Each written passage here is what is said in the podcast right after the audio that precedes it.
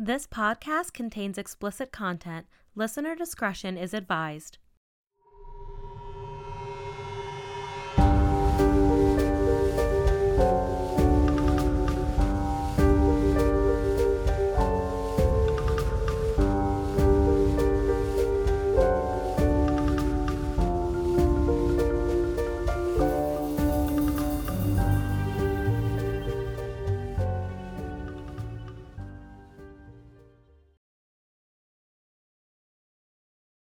Welcome to the Creepy Cannabis Podcast, where we chat all things creepy, cannabis, true crime, paranormal, and weird. I'm Madeline. I'm Rachel.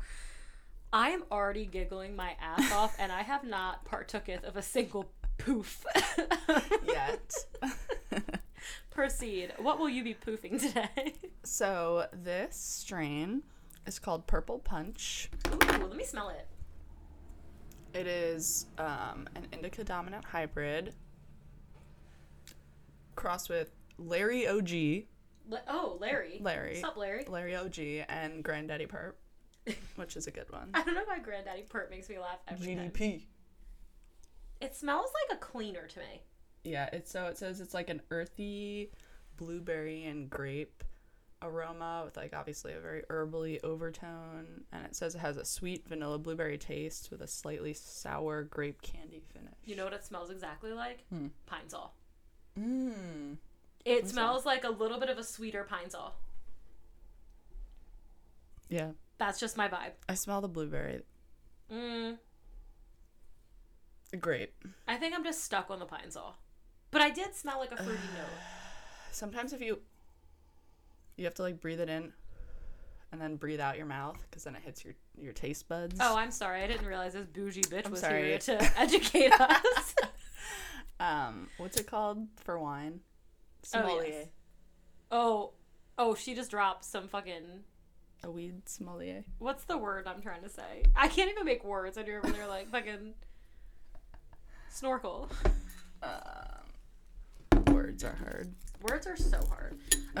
Um, Yeah, sorry. What are the benefits of this particular combination? so they say. Oh, God. Okay, are you? Okay. You know what? Maybe you should calm down. They say it's good for treating insomnia, chronic stress, nausea, chronic pain, and depression. Well, let me tell you something. This week, your girl, me, I'm the girl. I was like, It's- I need something. Well, first of all, this all started when I had a migraine, and I text Maddie with my migraine, and I was like, help, I need help for my migraine. And she gets up at the ass crack of dawn and just like knocks on my bedroom door and just hands me a three year old joint and a grinder full of replacement. And I was like, bless. Because I felt like so shitty. And my therapist has been trying to get me on medical cannabis for a fucking mean ass minute. So I was like, all right, it's time. So It's time. Maddie got me. This is supposed to be sleepy time, okay? This is supposed to be for sleepy time. Mm-hmm. It's called. Hold on, I can do this. This is not my normal spiel, so I'm very uncomfortable. It's Sunset Shortcake and Grassroots. Is that right? no? Grassroots is the company. Just kidding. It's Sunset Shortcake. Yes. I just put her into a fit of laughter. Look, she had to come in here and show me how to fill this fucking little paper, too. I was like, how does one make joints? Yes. Grassroots is the Grassroots is the vendor. Well, listen, I'm not going to do one of those fancy things that Maddie does, but I'm going to tell you what this particular thing did for me Mm-hmm. and for Sean and for our marriage. So what had happened was we smoked a couple hits, and neither one of us like Sean doesn't really smoke at all. He's a drinker. Well, he's a fucking drinker, but he does not smoke like that because he's always drunk, and you know it's mm-hmm. it's a rough combination. But we did, and then we were like, you know what we should do? We should smash. Mm-hmm. That's sex for the young kids. So I was like, all right. And let me tell you something. It could have been two minutes or two hours. I don't fucking know. I don't care. It was glorious. really. It was the best sex of my life. I was like, oh my god. And then we were like, you know what else we should do? Get snacks. So then we proceeded to get an entire container of cinnamon Cheerios. Yeah. And I am just scooping them Yeah. Dry. with my hand into my Dry. mouth hole. And then we started laughing because he would be like, "Give me some," and I would have. It sounded like a huge handful, but then I would sprinkle like three Oreos in his or uh, Cheerios in his hand. And he was like, "I don't understand the science," and I was like, "Oh no, I'm not giving you all of them. I'm giving you a few." and then rest. And then he was like, "These are fucking stale and disgusting," and I was like, "Shut your mouth. They're delicious." Correct. So then, I know. She texted me and said, I ate a whole. Actually, you said, I hate a whole jar of pickles and essentially an entire box of stale Cheerios. LOL. so we only smoked half of it, and then we were like, we should finish this because like we're vibing right now, we're having good hookups right now. Like we should do it. Yeah. Listen, I've been married. I don't know how long, like 12 years. We've been together like 15 or 16 years. I don't know, something ridiculous. Here's the facts sex isn't the first priority. No. It's just not. It's just not. No. This night, we hit it round two, and I was like, you know what we should do? We should smash again. And he was like, we're gonna have to do it fast because my legs and arms are melting into the bed. so he was like, I'm gonna try my best. Up and he was like, okay. Okay. It took us like 20 minutes to navigate entry, but no one panicked. we made it.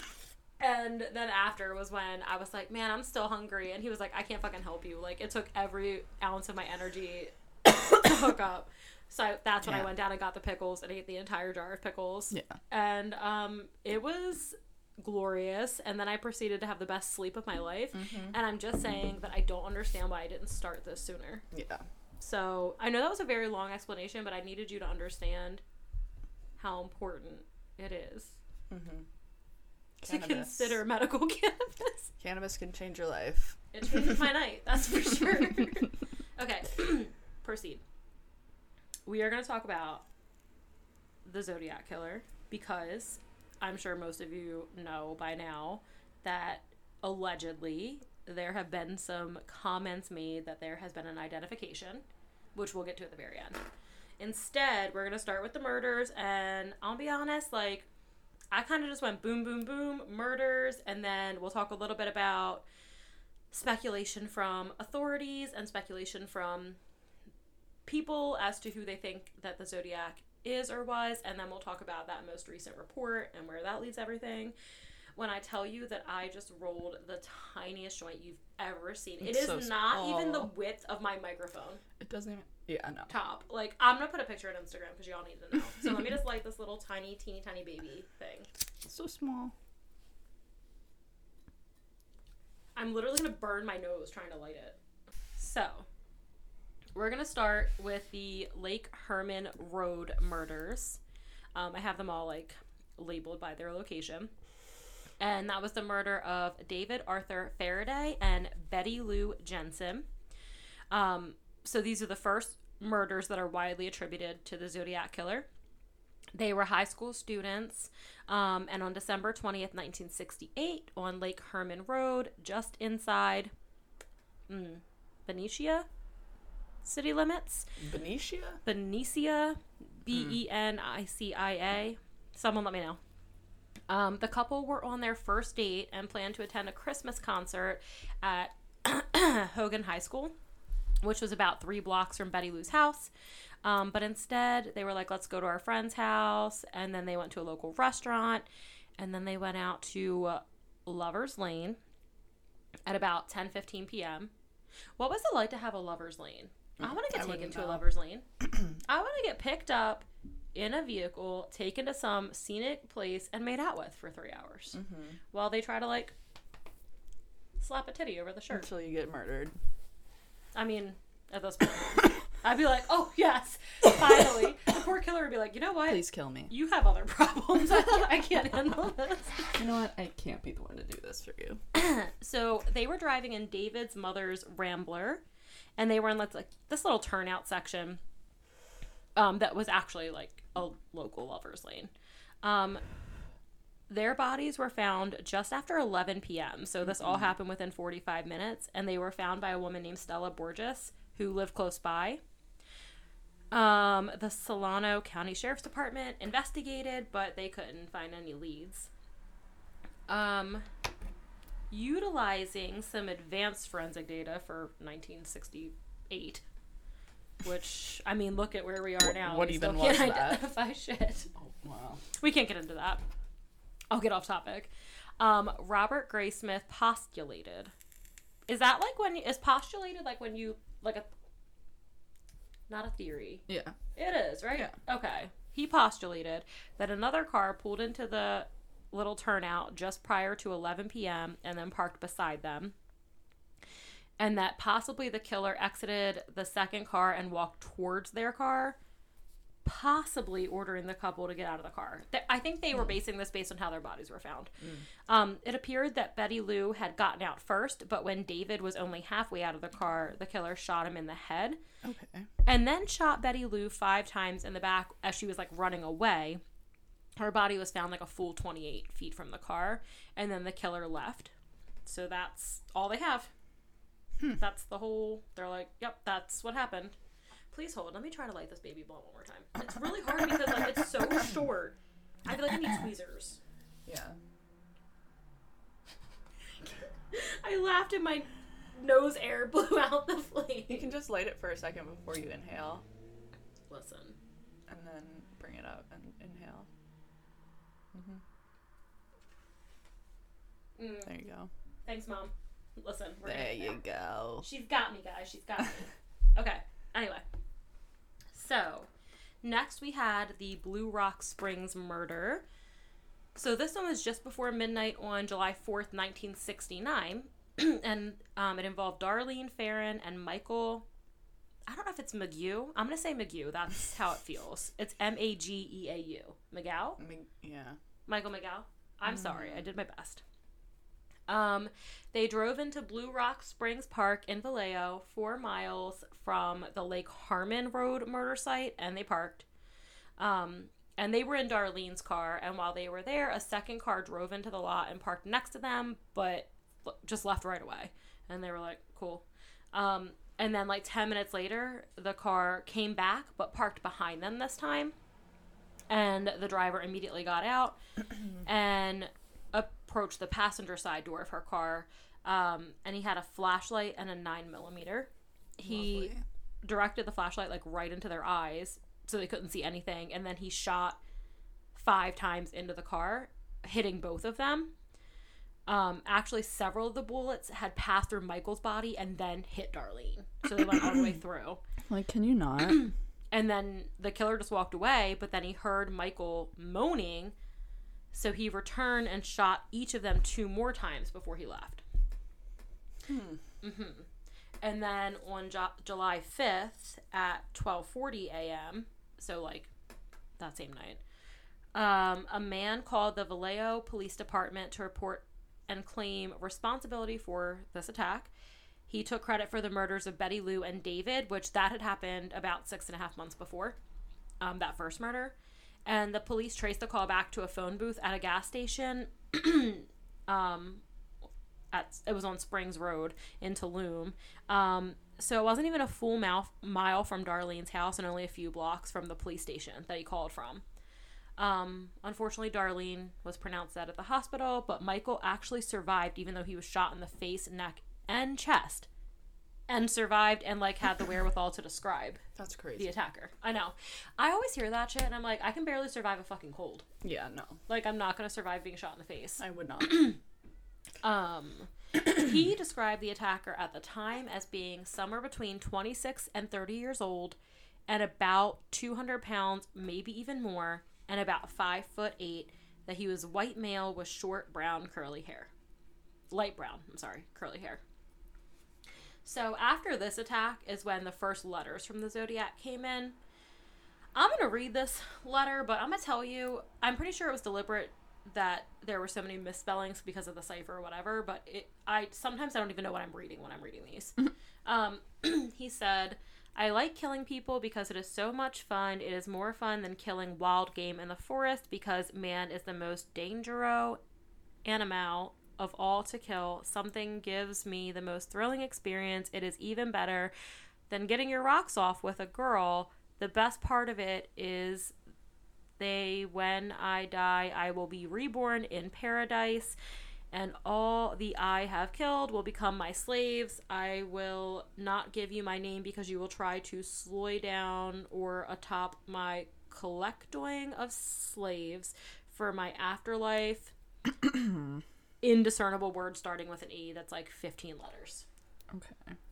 And I'm over here like, how is this unsolved? Is this guy an idiot or a genius? Like, what's Yeah, happening? What is this? Unclear. And I'm like, could you just next time maybe leave a code that like I don't know, fucking is spelled correctly? I mean, that'd be nice. What was the other story? I don't think we've ever covered it, but when we listened to April Tinsley or Townsley, mm-hmm. that little girl that was Yeah. murdered, and there was like another letter, and I'm like, what? Are you even literate? yeah, that guy was fucking stupid though. Yeah, I think this guy's like probably overly intelligent, but okay. Um, on August 1st, 1969, three letters prepared by the killer were received at the Vallejo Times Herald, the San Francisco Chronicle, and the San Francisco Examiner. They were nearly identical, um, and they a psychiatrist described them to have been written by someone who you would expect to be brooding and isolated. Um, in the letters, this person took credit for the shootings at Lake Herman Road and Blue Rock Springs. Each letter also included one third of a 408 symbol cryptogram, which the killer claimed contained his identity. The killer demanded they be printed on each paper's front page, or he would cruise around all weekend, killing lone people in the night, then move on to kill again until I end up with a dozen people over the weekend. Okay, well, So, do what I say, or like the little bitch boy that I am, I'm gonna run around and cry about it via murder. Fine. Um, the Chronicle published its third, sorry, it's its third, like their section, um, not like the number three, of the cryptogram on pages four. I'm sorry, I can't make words. Words they published it on page four I see. of the, the paper the next day. Um, there was an article printed alongside the code that quoted the Vallejo police chief Jack E. Stiltz as saying, We're not satisfied that the letter was written by the murderer, and requested the writer send a second letter with more facts to prove his identity. The threatened murders did not happen, and all three parts were eventually published, but he clearly didn't do what he said because one was published and it certainly wasn't on the front page. They were like, no, bitch, you can have page four. The front page is prime real estate. You did not get page one, but thank you. Okay, sorry, I just smacked my lips and I know it's going to sound so annoying when I hear it in the car. Okay. On August 7th, 1969. Ooh, my throat's drying out. Please hold.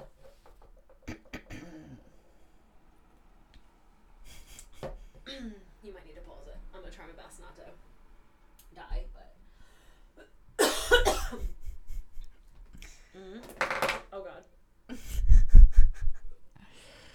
I think I'm okay. On August 7th, 1969, another letter was received at the San Francisco Examiner, and it had a salutation that said, Dear editor, this is the Zodiac speaking, and this was the first time the killer had used his name for identification. Whatever, that's not an identification. Whatever. the letter was a response to Chief Stiltz's request for more details that would prove he had killed Faraday, Jensen, and Barron. In it, the Zodiac included details about the murders that had not yet been released to the public, as well as a message to the police that when they cracked his code, they will have me. And then the next day, August 8th, 1969, Donald and Betty Harden of Salinas, California, cracked the 408 symbol cryptogram. it contained misspelled message in which the killer seemed to reference the most dangerous game. And the author also said that he was collecting slaves for his afterlife. No name appears in the decoded text, and the killer said he would not give away his identity because it would slow down or stop his slave collection. So I didn't know this before researching this case. I'll be honest, there's a lot I don't know about cases before I actually research. Yeah. I always thought there was just one code for him. I didn't realize um, that he has multiple codes and multiple ciphers based on the letters. So that's why I was super confused when they said that, um, which we'll talk about, you know, more later. But when they said that this person they identified had helped crack one of the codes, I was like, oh shit, all right. Um, so anyway, there are multiple, but they cracked this initial 408 symbol cryptogram. Um, and then that's kind of where everything was. They still don't have anyone. And then we move on to the Lake Berryessa murder. I am so dry and I'm so sorry. Um, on September 27th, 1969, Pacific Union College students Brian Hartnell and Cecilia Shepard were picnicking at Lake Berryessa. Um, it was like on a small island that was connected um, to a place called Twin Oaks Ridge. Like I think it had like a sandbar or like a little sandy way to get out there. it was reported that a white man about five foot eleven, weighing more than one hundred and seventy pounds, approached them wearing a black executioner's type hood with No. clip-on sunglasses over the eye holes and a bib-like thing on his chest uh, that had white three by three inch cross cir- had a white cross circle symbol on it, which later went on to be the zodiac symbol. he approached them with a gun, which Brian thought was a 45. Um, the hooded man claimed to be an escaped convict from jail uh, with some two word name that he couldn't remember. Um, I'm so sorry. Have you ever gotten so dry like you can't, like, every word you speak sucks more and more shit out of your throat? That's facts. God, it was me trying to light that damn baby blunt. Mm-hmm. Okay, sorry, so sorry. Um, It's called Cottonmouth. hmm I got it bad. Um. So anyway, yes, he thought the gun was a 45. The guy in the hood, um, who claimed to be the escaped convict, um, it looks like later they like determined he was talking about a specific jail called Deer Lodge in Montana, where he had killed a guard and subsequently stolen a car. And he explained to them that now he needed their car and money to go to Mexico because the vehicle he was driving was too hot. Sorry, I slammed the desk in a rager. I think he meant hot like people are looking for it. Yeah. Okay. Sorry. Yeah. Too hot. the killer um, had brought pre-cut lengths of plastic clothesline and told Cecilia to tie up Brian before he tied her up. Um, unfortunately, he did check and tighten Brian's um, binding because he discovered that Cecilia did not do it very tight because she was like, "Fuck it, let me try." Um, Brian honestly thought that it was just a really weird robbery, but then he drew a knife out of nowhere and just stabbed both of them repeatedly, uh, like as he's having this thought. So Brian was stabbed six times and Cecilia was stabbed ten times. Um, and then the killer hiked 500 yards back up to this road called Knoxville Road, and he drew the cross circle symbol on um, Brian's car door with a black felt tip pen. And he wrote on it Vallejo 12 20 68 7 4 69 Sept like September 27 69 6 30 by knife. So that's Okay. horrifying. Okay. All right. I really don't want to be fucking I don't like that serial level of detail because that means there needed to be there were so many different scenarios that it needed to be subcategorized. Yeah, I'm like that's just a lot for me to like retain on a Saturday night. Correct. Correct. Um. So then at seven forty, God, I cannot make words. My cat's scratching at the door. I mean, I'm probably already a little high from my half a poof. Mhm. It's rough. Um, at 7:40 p.m., the killer called the Napa County Sheriff's Office uh, from a payphone to report the crime.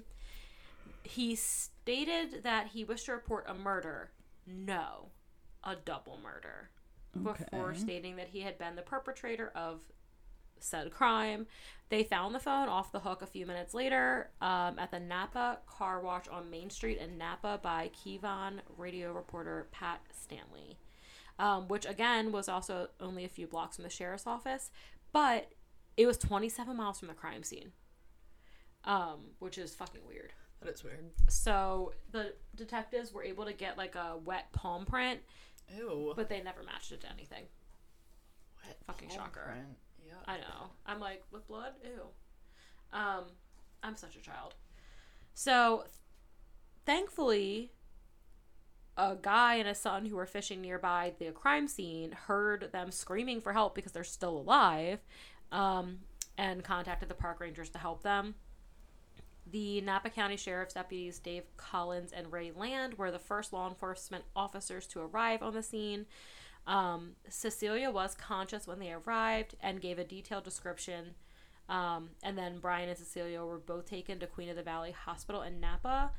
Unfortunately, in like on the way, Cecilia lapsed into a coma and never regained consciousness, and she died two days later.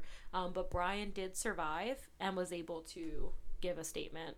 Um, and then Napa County Detective Ken Narlow, who was assigned to the case from the beginning, worked on solving the crime um, until he retired in 1987. So forever.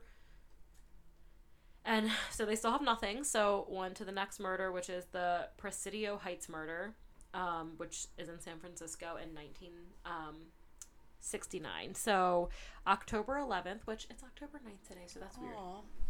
Um, October 11th, 1969, a white male passenger got into a cab that was driven by a man named Paul Stine.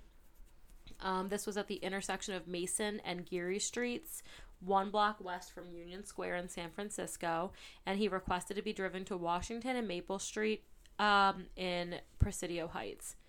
Um, for whatever reason, obviously no one knows because they weren't there. The cab driver drove one block past Maple to Cherry Street, and then at that time, the passenger shot him in the head with a 9mm handgun, took his wallet and car keys, and then ripped away a section of his um, shirt.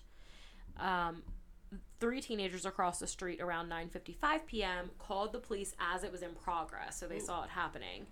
Um, they watched him wipe down the cab before walking away um, one block north, two blocks from the uh, and then two blocks from the crime scene. Patrol officers Don Falk and Eric Zelms were responding to the call, and they saw a white man walking on the sidewalk.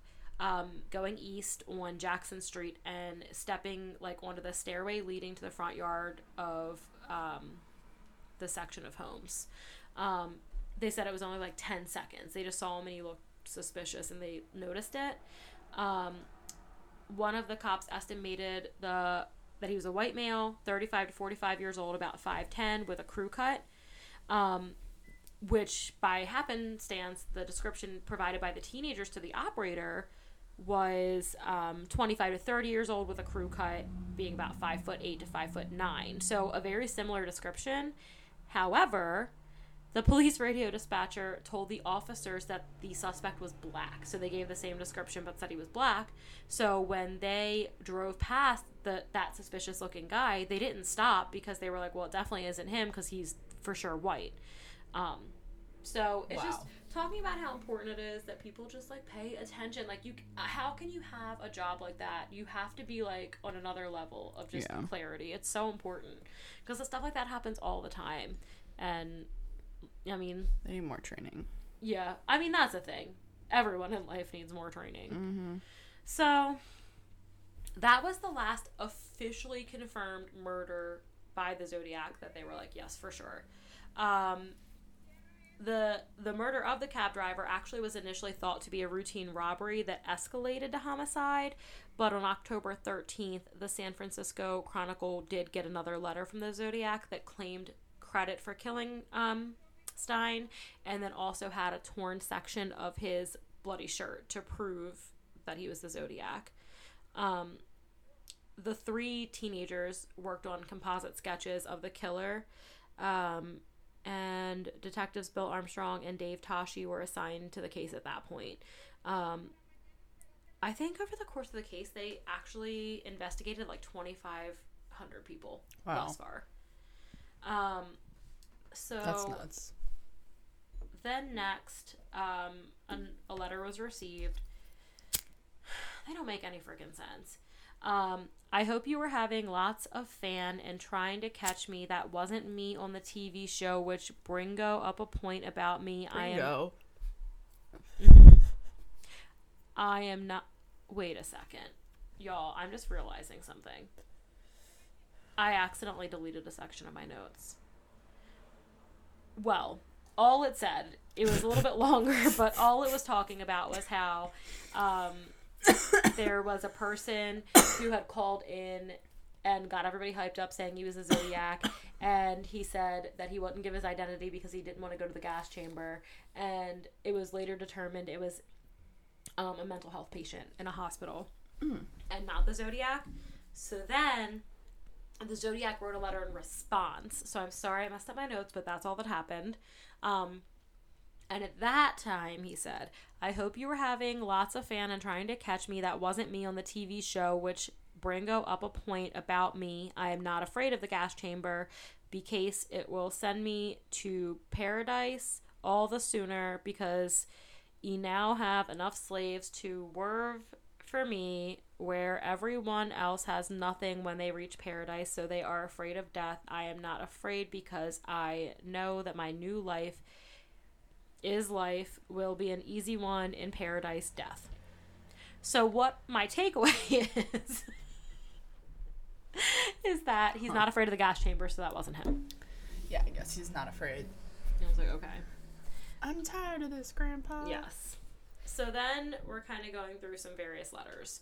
So on October 14th, 1969, the Chronicle received another letter from the Zodiac.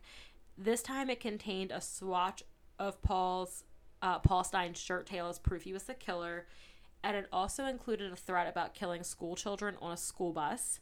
Um, he wrote, "Just shoot out the front tire and then pick off the kitties as they come bouncing out." Um, and then it Mm-hmm. It's horrifying.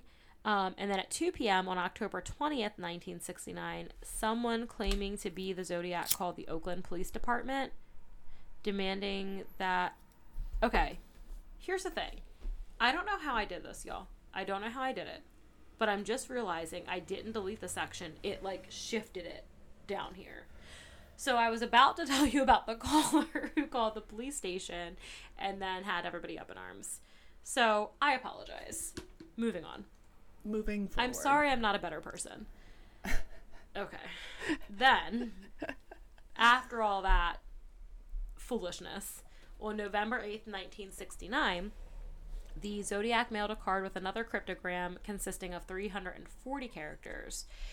Um, this cipher was dubbed Z340, and it remained unsolved for over 51 years um, until it was deciphered on December 5th, 2020, um, by an international team of private citizens, including an American software engineer named David Oranchak, an Australian mathematician named Sam Blake, and a Belgian programmer named Jarl van Eycke. Um, and in the decrypted message, the Zodiac denied being the Sam who spoke on the San Francisco um, radio, explaining that he was not afraid of the gas chamber because it will send him to paradise all the sooner. Don't judge me, but it's like, okay, the team submitted their findings to the FBI, which verified the discovery. Um, it sounds like what we already knew. So, like, what did you decode? Am I am I just like overthinking it? Because everything they said was basically to decode it, they just spelled the words right. I'm dead. 51 years later. I'm absolutely deceased. that's what I'm interpreting, and I just need to know if we're on the same level. it took 51 years for an elite group of intelligent men to decipher.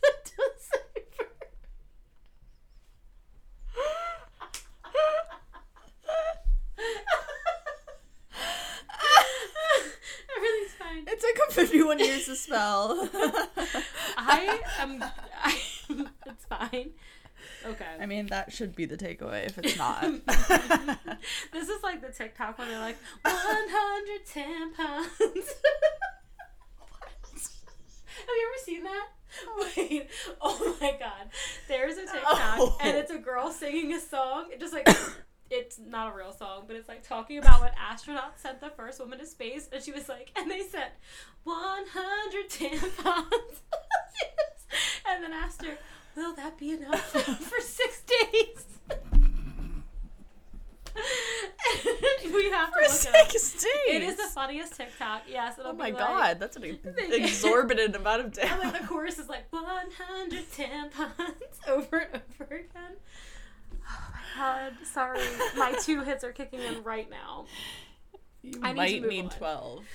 But I just like the fucking. They literally said the deciphered code is just it spelled correctly. Okay, I mean, so if it takes on. a long time, it takes a long time, I guess. to November 9th, 1969. Ooh, when the Zodiac mailed a seven page letter stating that two policemen stopped and actually spoke with him three minutes after he shot Stine. And excerpts from the letter were published in the Chronicle on November 12th, including the Zodiac's claim that same day that Officer Don Falk wrote a memo explaining that he um, sorry, he wanted to give his account of what happened on Stine's murder because he was the cop that drove past him, and now the Zodiac is like, yeah, bitch, you drove past me. It was me. Twas I. Um, so he explained his half, and then on December 20th, 1969, exactly one year after the murders of David Faraday and Betty Lou Jensen, the Zodiac mailed a letter to um, include another swatch of Stine's shirt, and he said that he wanted um, who this person he mailed it to to help him. He's like, I want your help. Here's this piece of shirt. So Okay. listen. Then we're getting into the fact that there's like a lot of public public speculation. A lot of people have come forward thinking they know who the Zodiac is, yada yada yada. So we're gonna talk about that because, as you can see from the previous notes, he just went on killing people. Kind of did the same thing, kind of switched it up, and nobody knew jack shit the entire time. Wow. So that's really all there is to know about that.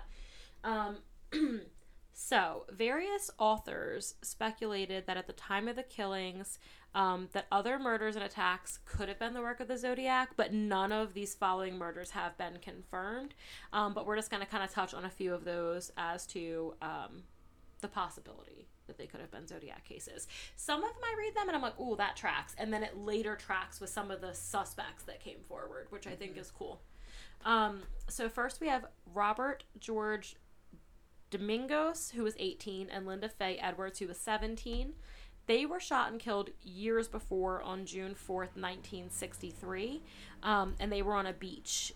Um, there was some specific similarities between their attacks and the Zodiac's attack at the Lake uh, Berryessa, which happened five years later.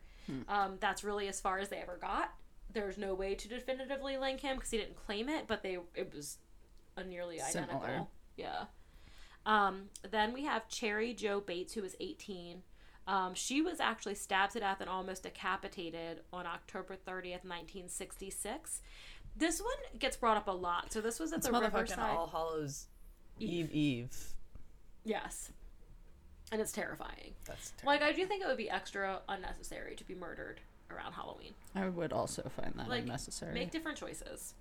Um, so this was at Riverside City College in Riverside.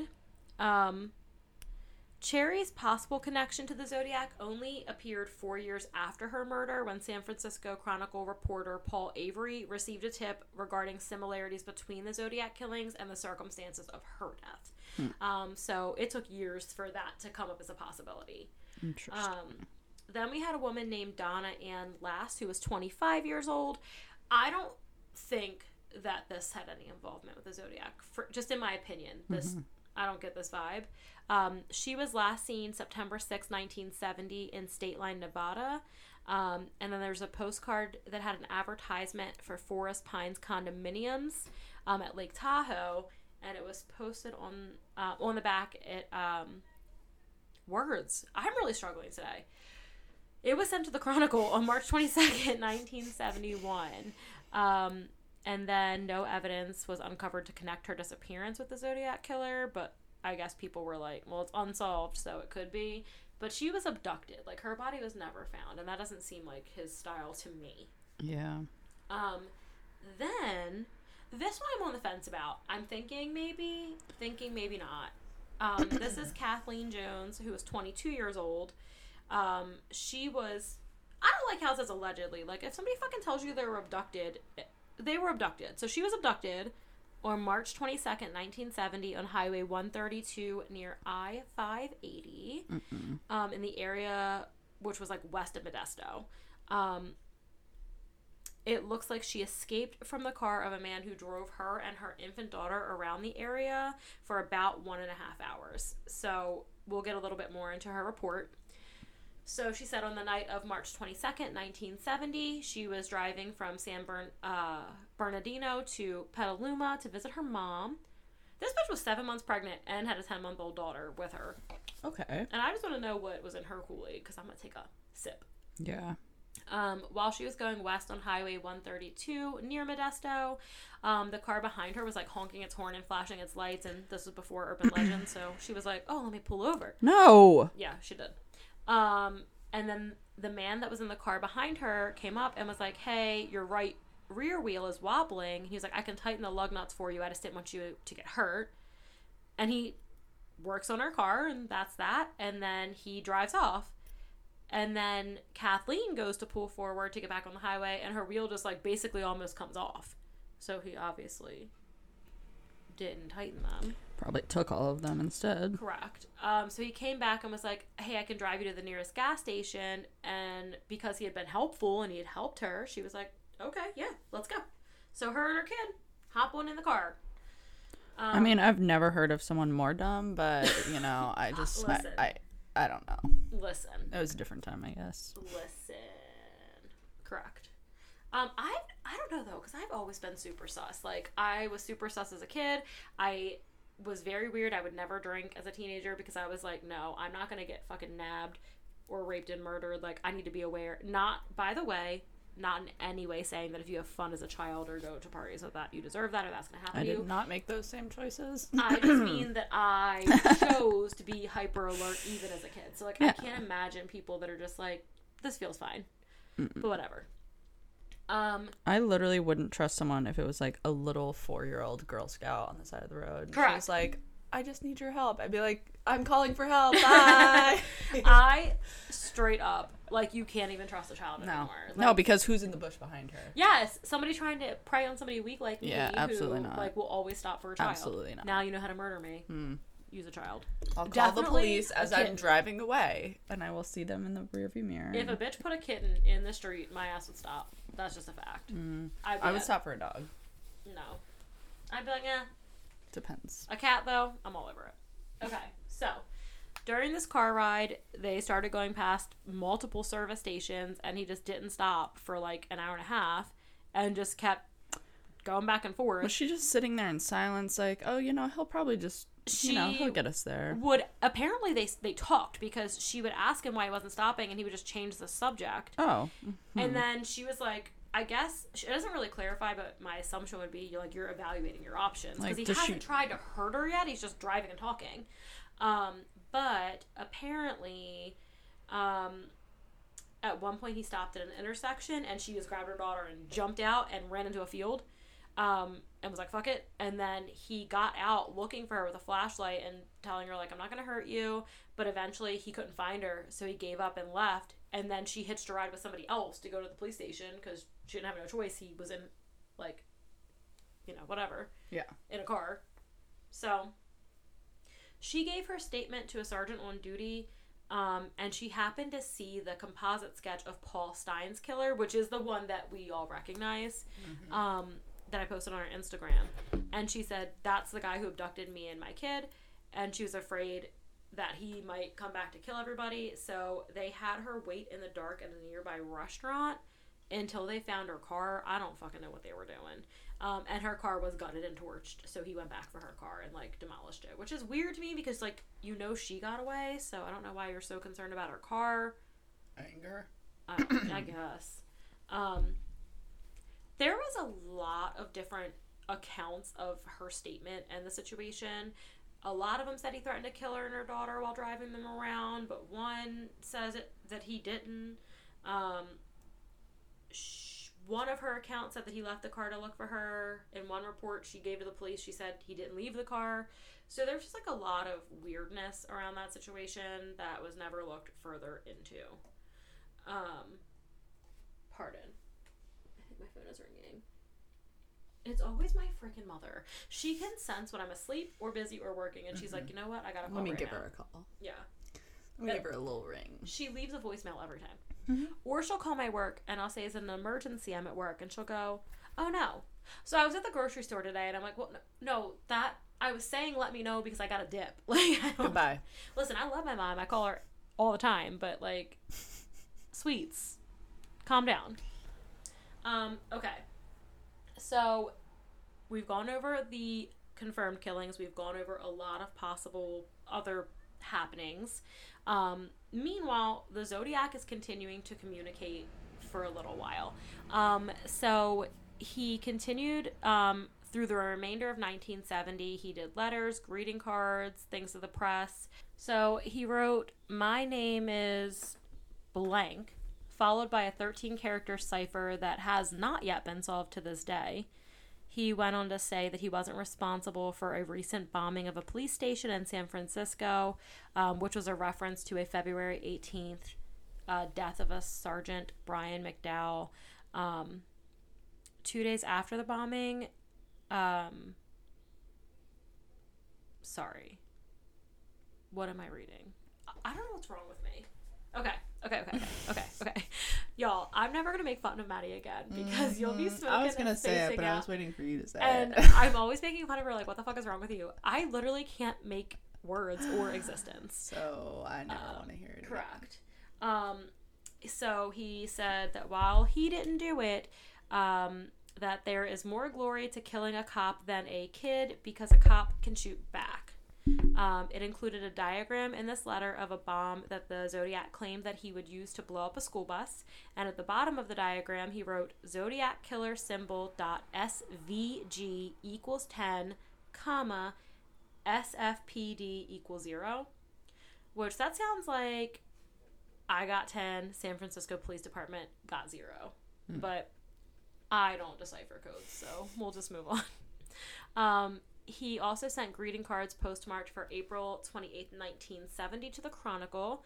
Written on the card was, I hope you enjoy yourselves when I have my blast in all caps, followed by the Zodiac's circle signature. And on the back of the card, he threatened to use the bus bomb soon unless the newspaper published the full details um, that he had written, and he also wanted to start seeing people wearing some nice Zodiac buttons.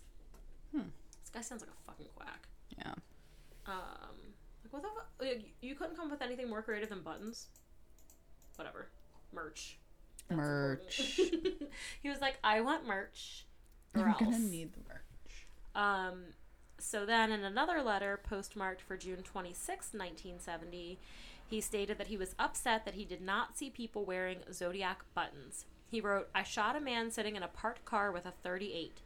Um, he was possibly referring to the murder of 25 year old Sergeant Richard Radetich, Radetich um, who had died one week earlier at 5:25 a.m. on June 19th. Um, the sergeant was writing a parking ticket in a squad car when an assailant um, came up and shot him in the head with a 38 caliber pistol Oh. through the driver's side window. Um, and then that officer did die 15 hours later. The San Francisco Police Department denies that the Zodiac was involved, and it remains unsolved. But that one to me is like pretty clear cut. He was like, "I did this That's last week," up. and they were like, "Nah, you didn't." Couldn't be you. But what do I know? I mean, it's always hard with these stories because they only release what they want to release, and you are only going to know, you Yeah. know, unless something leaks certain information. So Mm-hmm. who knows? Um, included with that letter was a Phillips 66 roadmap of the San Francisco Bay Area. Um, and then on the image of Mount Diablo, the Zodiac had drawn his circle, um, like signature. And at the top of the circle, he put a zero and a three, six, and a nine. Um, and then it had instructions that stated that the zero was to be set to mag N. The letter also included a 32 letter cipher that the killer claimed would, in conjunction with the code, lead to the location of a bomb that he had um, buried and set to detonate in the fall. That cipher was never decoded and the bomb was never located, and he signed the note with Zodiac Killer symbol SVG 12 SFPD 0.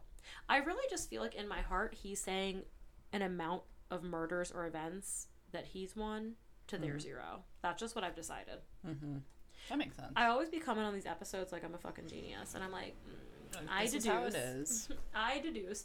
Well, sometimes people look so hard for clues and for things when it's really just like the most. Obvious. Yes, it's like right in front of your face, and somebody randomly walking by will be like, "Oh, if you put that two over there, you know, whatever." Um, that's me. I'm that genius. So, um, okay. Then there was a letter to the Chronicle that was postmarked for July 24th, 1970. Um, and in this one, the Zodiac did take credit for Kathleen John's abduction, um, where he abducted her and her daughter. Um, and this was about four months after that had happened. And then in a July 26th letter, two days later, um, he paraphrased a song from the Mikado, adding his own lyrics about making a little list of the ways in which he planned to torture his slaves in paradise. Um, it was signed with a large and exaggerated cross circle symbol um, with a new note at the bottom which said Zodiac Killer symbol SVG equals 13. SFPD equals zero.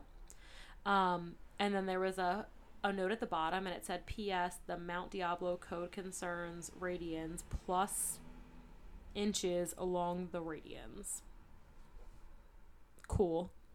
Thanks for the tip. Um, in 1981, there was a close examination of the hint in, in that code. Sorry, I'm shaking the desk. Um, but then a researcher named Gareth Penn um, led to a discovery that the angle placed over the map per the instructions when decoded pointed to the location um, of two of the attacks. So basically, he spent all this time writing this fucking letter with a bunch of codes just to be like, hey, I know you already know, but if you look at it like this, you can see where I killed those people. Thank you. Power hungry weirdo. Um, So weird. this case like really hurts my brain because there's just so many things, and I'm just like, why? What do you want?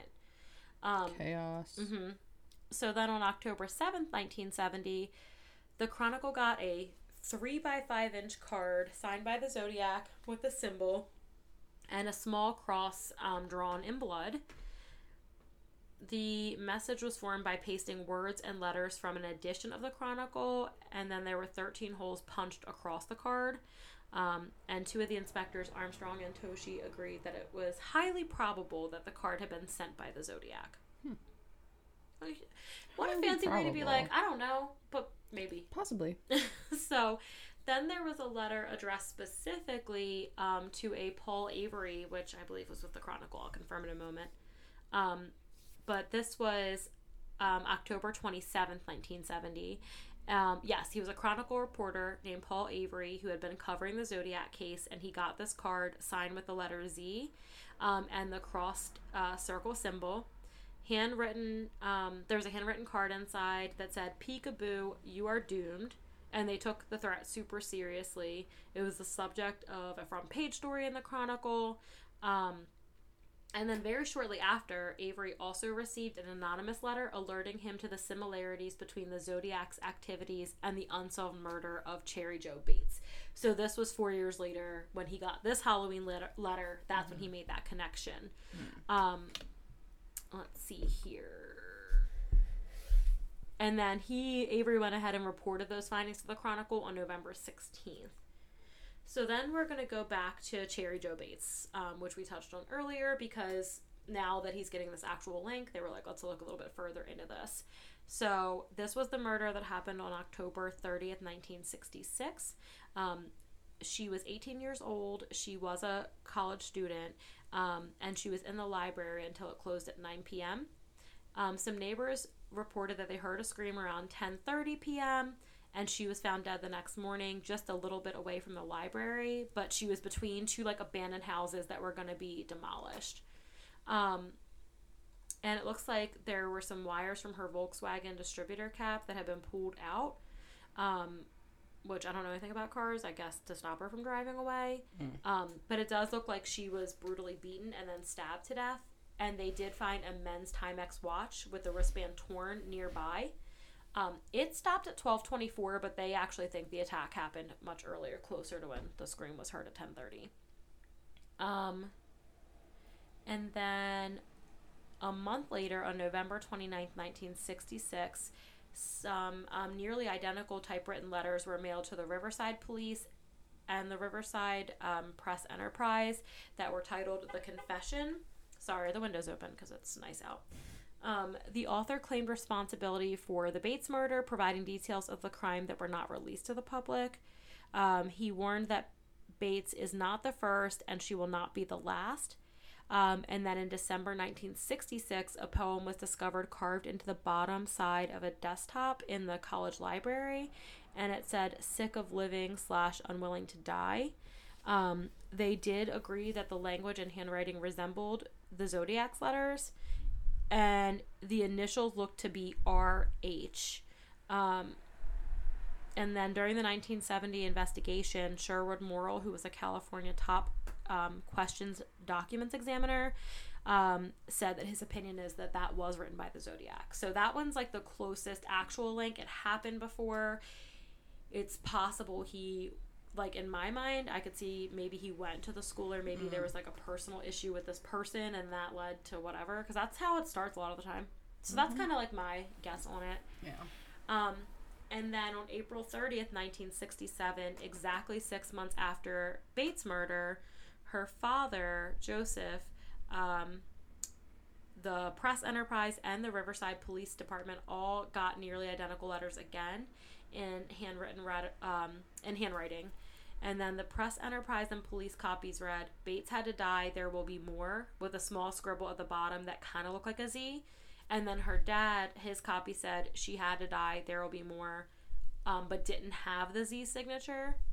Um, but it looks like in August of 2021, so like literally just now, um, the Riverside Police Department cold case unit announced that the author of the handwritten letters anonymously contacted investigators in 2016 and was identified by DNA in 2020 and he admitted that that last correspondence was a hoax and he apologized.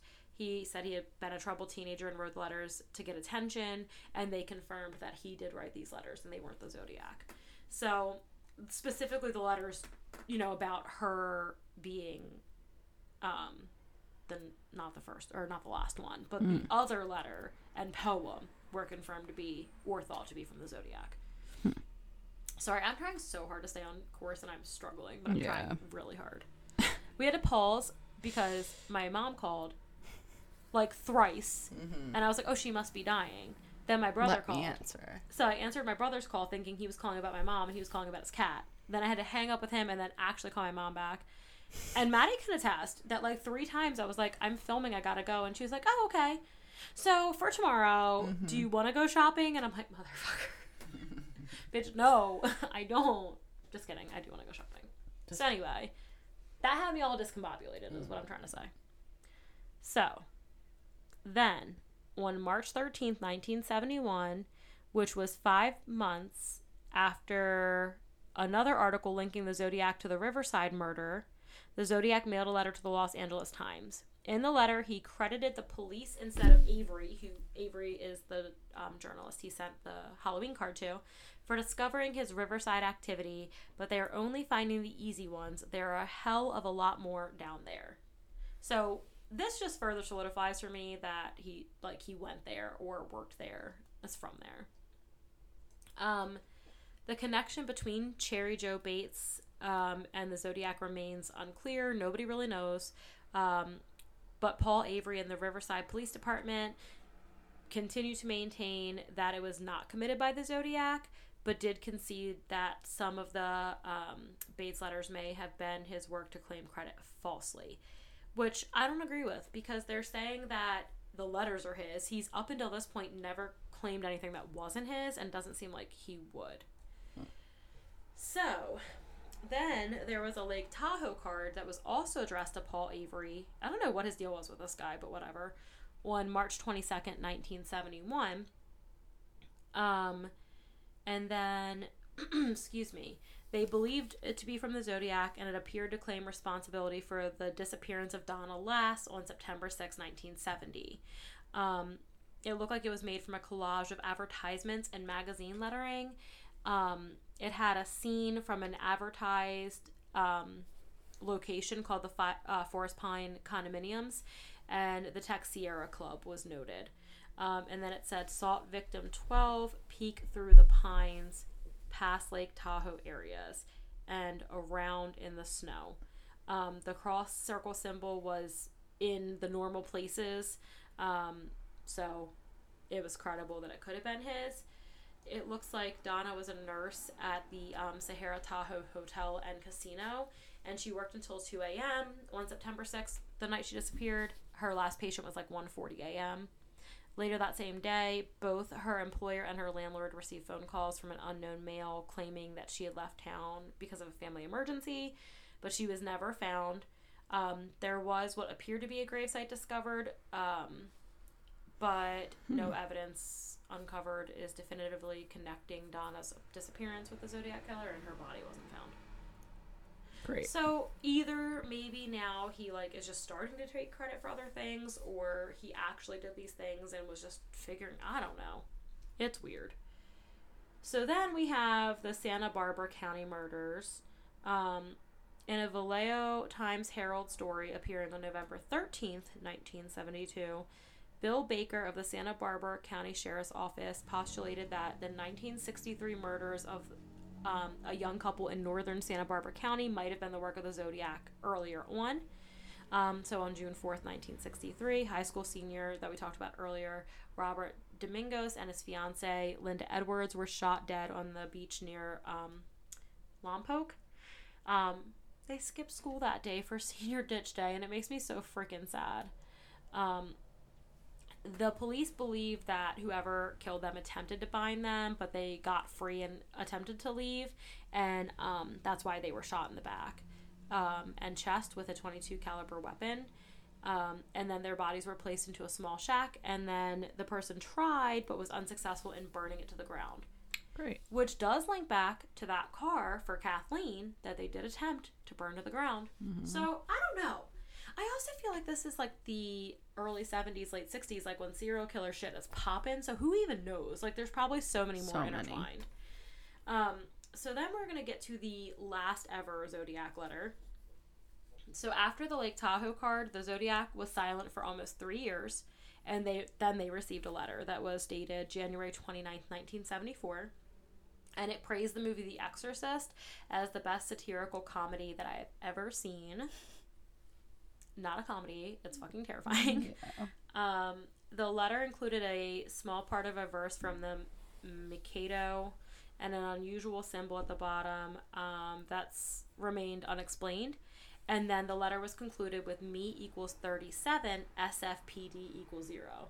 I'm, I still it's believe definitely it's like a I win 37 times and they have gotten me zero times. Correct. I'm like, maybe this San Francisco Police. Department. They're like, he's like, y'all are dumbasses. Just kidding. I'm sure they're doing their best.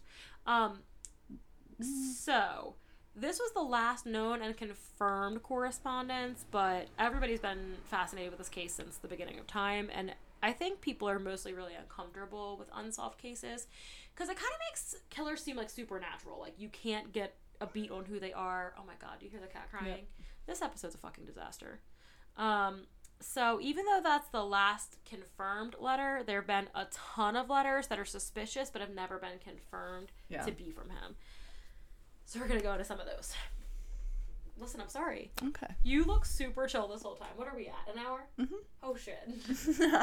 There's still so much. Do you want to stop here and do a part two? There's still so much. Yeah, we have to talk about all the letters, and then we still have to talk about all the theories as to who we might be. Okay. Yeah. Part two? So part two. Because y'all, I'm fucking struggling. I'm thinking anyway. part two would All be right, a great. I'm feeling that vibe. Perfect. So then Maddie can skip another week to do it. She's like, oh no. All right. Well, we'll catch you back for part two then. All right. Well, mm, bye. Bye.